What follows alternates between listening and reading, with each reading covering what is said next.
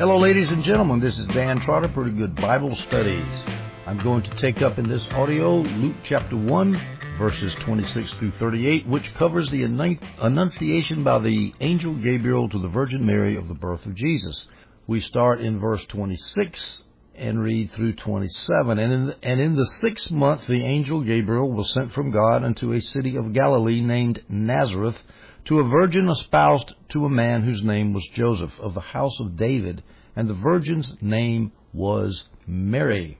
Now, the sixth month that Luke speaks of here is the sixth month since Elizabeth's conception of John the Baptist, which is mentioned just two verses earlier. Six months after John the Baptist was conceived, Gabriel heads up north to Nazareth to speak to Mary about her conception which is going to be even greater than Elizabeth's conception.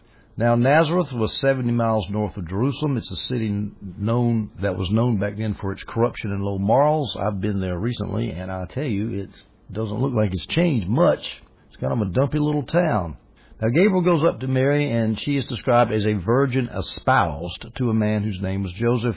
Now this the marriage customs of ancient Israel have caused a lot of confusion because in one place it says that Mary is Joseph's husband, but on the other hand she was a virgin and and how can this be and all that? Well, it's very simple. There were three stages to a Jewish wedding. That at that time there was the engagement, which was the formal agreement, formal agreement made by the fathers. The groom's parents paid a bride price to the bride's parents, and there was agreement for them to get married. Now I've heard some people say a lot of times this happened without the bride's consent. On the other hand, I've heard people say that no father would do that without getting his daughter's consent, and I tend to agree with the latter opinion. But at any rate, the engagement is done, and then after that, there's a betrothal. It's an actual ceremony where mutual promises are made to live, uh, to uh, be married, and then there's a time period, usually a year goes by, before the marriage is actually, the marriage ceremony is undertaken and the marriage is sexually consummated.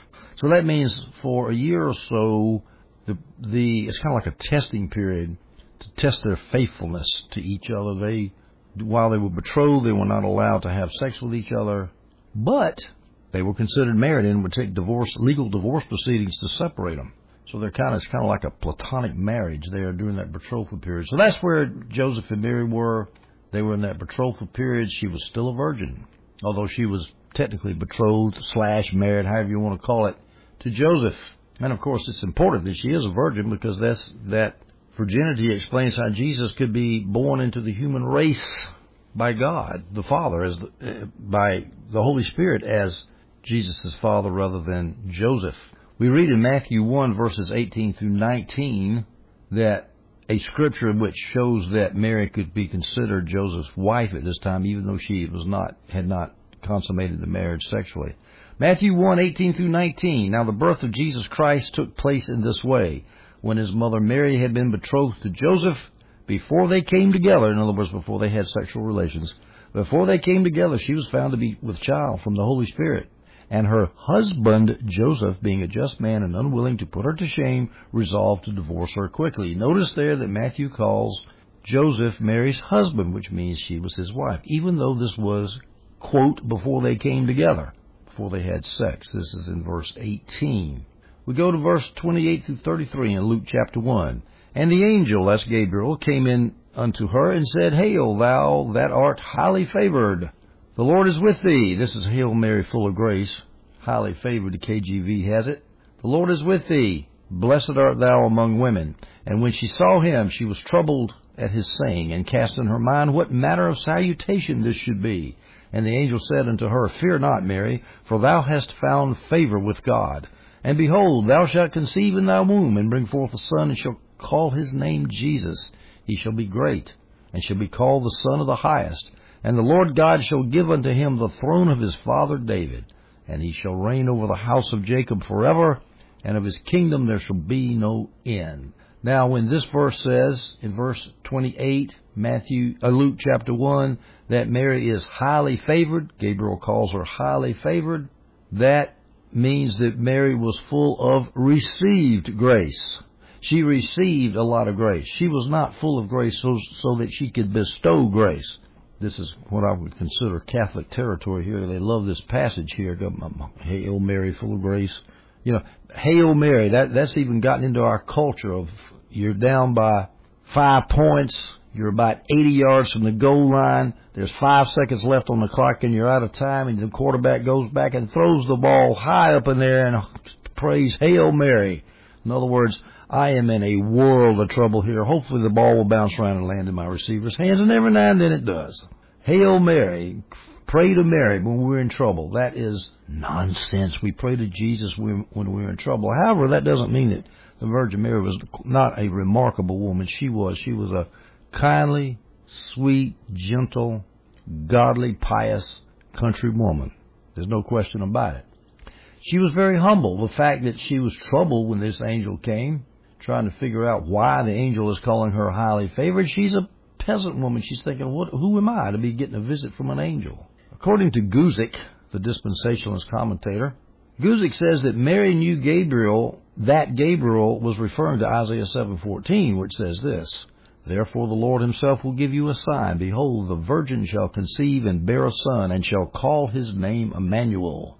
Well, I don't know how well Mary knew the Bible it seems that a lot of commentaries always assume that all the Jews knew the Bible as well as the rabbis did. Mary's a simple country woman. I don't know if she knew that. But even if she didn't realize that she was fulfilling Isaiah 7:14, the virgin birth prophecy, even if she didn't realize it, she had good reason to be troubled because she just saw an angel. How many times you see an angel? So that's why she was troubled. People always fear or trouble when they see an angel because it was a supernatural occurrence. We tend to think that people saw angels all the time back then. No, they didn't. It was a rare event. Now, Gabriel tells Mary, you're going to call this boy's name Jesus. This is a common name, but it was important because Jesus means Savior. It's like Joshua in Hebrew, in, in Hebrews. Joshua, Jesus, Savior, because he's going to save, because he's going to save the world from its sins. All those individuals in the world who believed in him would be saved from their sins. And Gabriel says, the Lord God shall give unto him the throne of his father David. This shows that Jesus is of the uh, descendant from David of the tribe of Judah, therefore he's the lion of Judah. And this, of course, is referring to the famous messianic prophecy, which I'm going to quote here, 2 Samuel 7, 12 through 16. This is when Nathan the prophet's prophesying to David. Let me read it to you. Verse 12, 2 Samuel 7. And when thy days, referring to David, when your days, David, be fulfilled, and thou shalt sleep with thy fathers, I will set up thy seed after thee, a descendant after David, which shall proceed out of thy bowels. This is King James. I, I didn't have a modern translation on the particular software I was using at the time, and because I'm a cheapskate, I didn't buy one, the King James was free, and so I used it. I'll have to translate it as I go by here. This seed which shall proceed out of thy bowels, in other words, it's going to, the seed's going to be a descendant of you. I will establish his kingdom. So your descendant is going to establish a kingdom. Of course, Jesus is David's descendant. Verse 13 in 2 Samuel 7. He shall build an house for my name, and I will establish the throne of his kingdom forever. So the house for David's name, of course, is is the church, as it, as it turns out. 14, I will be his father and he shall be my son. Now here it, the passage drops back to the typical historical situation because David says Nathan tells David if he commit iniquity I will chasten him with the rod of men and with the stripes of the children of men. Well obviously Jesus did not commit iniquity. This is talking about the other descendants of David in the line as it goes down to Jesus. Verse 15 but my mercy shall not depart depart away from him. As I took it from Saul whom I put away before thee and thy house and thy kingdom shall be established forever before thee, thy throne shall be established forever. So there, God, through Nathan, promises David a throne that will last forever. And Gabriel puts it this way in verse 33 in Luke chapter 1 his kingdom, of his kingdom there shall be no end. And of course that refers to Jesus and his church. The church is here forever. I don't care how many antichrist, secular progressives rant and rail about Jesus and his kingdom and Christians. I don't care how many times they do that. It ain't going to do any good because Jesus' kingdom is going to be here forever. And I don't care how bad the church screws up and has to be chastened. I don't care how many times the candlestick is taken from a particular church or a particular nation's church. I don't care how many times that happens. Every time there's a weakness in the body of Christ, God will compensate for it with a strength somewhere else, and the church will continue to grow and grow and grow and grow. And it's not going to peter out at the end like the dispensationalist, futurist, pessimillennials like to say. The church is going to keep going because of His kingdom. There shall be no end. And that kingdom starts right now in the church, and it will continue on into the final state. Not talking about the millennial kingdom. It's talking about the church now. Excuse that little bit of theology.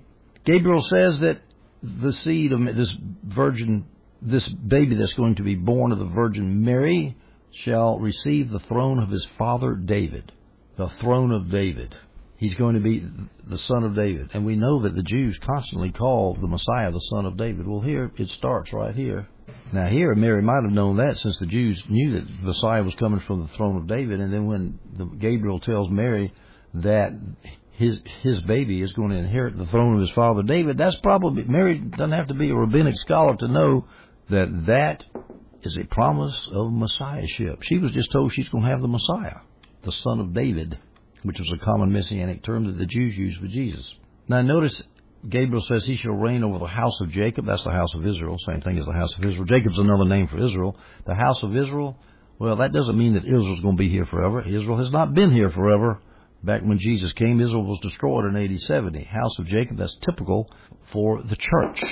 House of Jacob is the old Israel, the church is the new Israel, and that's the kingdom that shall be, that shall last forever. The house of Jacob is the Old Testament kingdom of God, so Jesus is the Messiah for Israel. The church is the New Testament kingdom of God, so Jesus is the head of his church forever.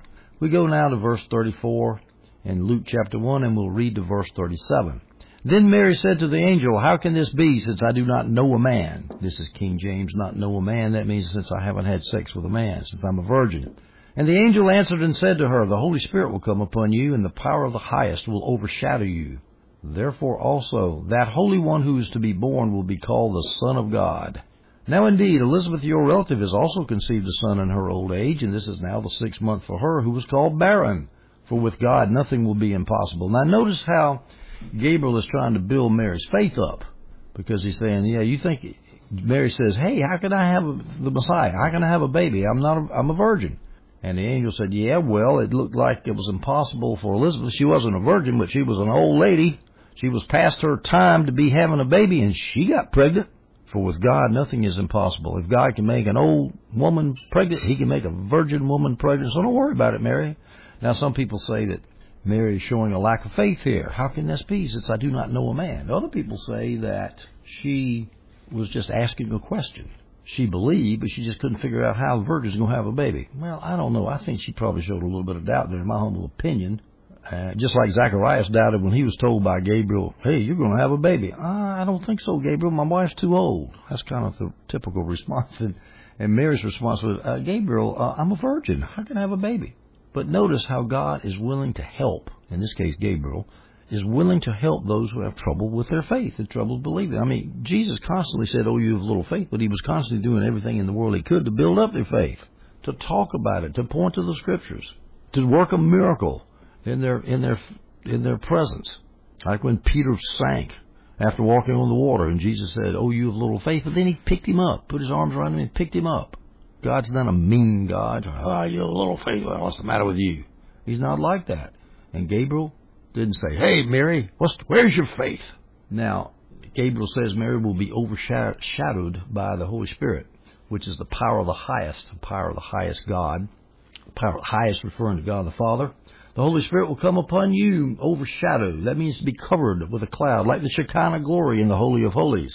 A great picture, a great metaphor, if you will, the Holy of Holies is just slam full of that bright cloud, the glory of God. And just likewise, Mary, you're going to be completely full of the Holy Spirit. And you're going to get pregnant by the Holy Spirit, pregnant by, the, by God. Now, virgin birth is a unique thing in the history of the world. Never happened before, never happened since. Many mythologies have gods fathering children through mortal women, so that they are the parents, these gods are parents of heroes that are born of the mortal women, like in Greek mythology. But this is different. This is a virgin birth. A virgin birth. In mythology, it's the women who have these god babies. They're not virgins. they get impregnated by the God. Here, Mary was a virgin. Now notice that Gabriel said that this Holy One, the Messiah, the Son of God, is to be called the Son of God. It's not that he is to become the Son of God. Jehovah's Witnesses, are you listening?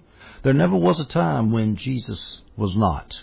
The divine Jesus was not. There never was. He was Son of God from all eternity, as opposed to the Arian heresy in the 4th century and the Jehovah's Witness heresy in the 20th, 21st century.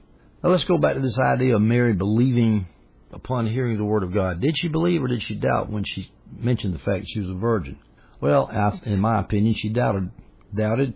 But it's okay to have God to show you His works in order to build your faith. Remember Doubting Thomas? Jesus told Doubting Thomas, Blessed are they who did not see my resurrection or my resurrection body. Blessed are they who do not see that and yet believe. And that's yours and you and me. We didn't see Jesus being resurrected, yet we believe. So we're blessed. But Thomas was blessed too because Jesus showed Thomas the nail prints in his hands and the hole in his side, which impelled Thomas to get on his knees and say, My Lord, my God. So Jesus didn't leave Thomas out to dry because he doubted. Verse 38. And Mary said, Behold, the handmaid of the Lord, be it unto me according to thy word. Well, she believed then, didn't she? She said, Do it, whatever you say. And the angel departed from her after Gabriel made Mary sure that she understood what was going to happen. He left.